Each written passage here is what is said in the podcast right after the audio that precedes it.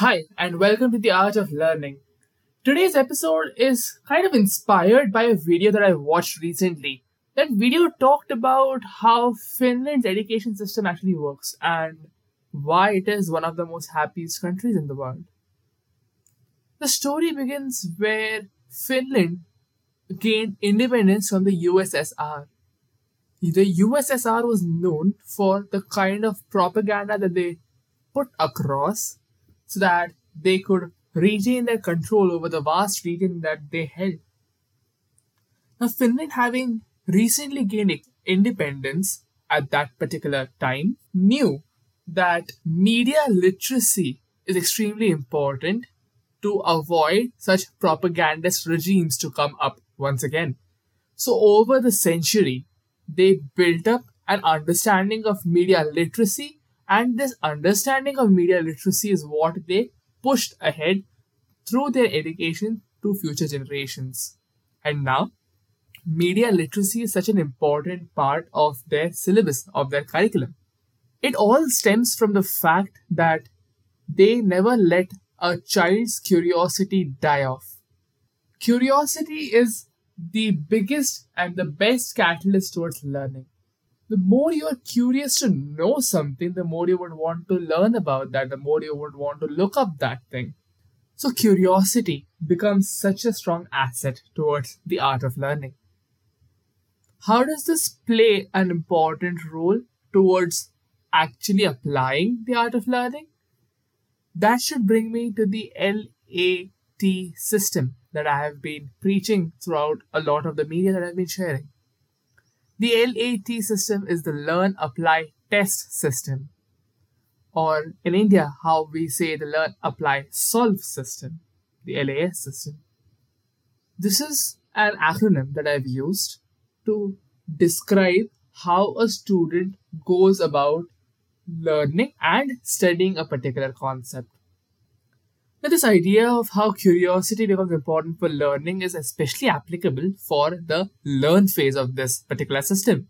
Because when you learn a particular concept, that is when you learn how to apply it, and that is how you can test whether you've learned how to apply this particular concept. So, us trying to maximize the learn phase, make it more ideal, make it more useful, uses curiosity as its biggest tool.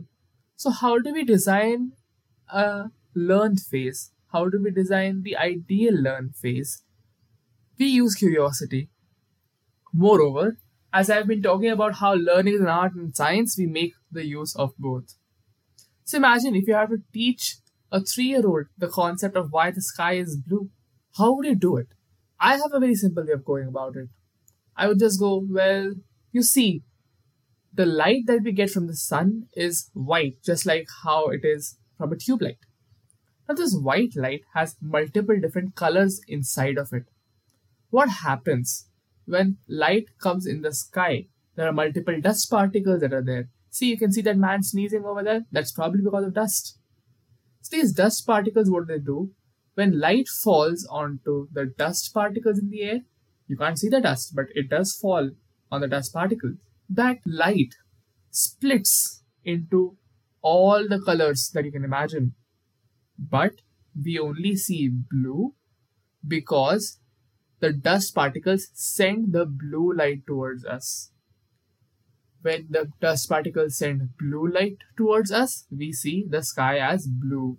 Now, if you think about how I explained this, I did not talk about dispersion, I did not talk about refraction, I did not talk about how the wavelengths become important, I did not even talk about how the eye actually senses light and its constituent colors.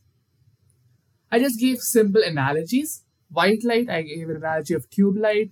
Sneezing, like dust, I gave the example of sneezing. This way, I'm able to create those pathways in the person's brain, in the child's brain, so that the child can relate whatever they were just taught to what they already have known and what they have already seen. This is how you harness a child's curiosity. You do not shut the child down. Never do that. But explain the concept in such a way that they can go beyond what they already were explained and that stems their curiosity even further. So, this was how I would have gone explaining how does this apply to designing a learn phase. As an educator, your responsibility is simple. You need to design the flow of your class in such a way that the student understands the particular concept. You, as an educator, know the concept. The student does not. So, when you design the learn phase, design it remembering how you learned it in the first place. What realization did you have during learning that concept? What was that aha moment for you? Think about that. That will help you design your learn phase.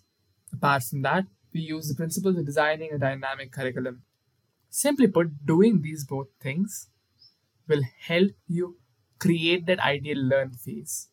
This is pretty much how learning becomes useful because you're harnessing the child's curiosity.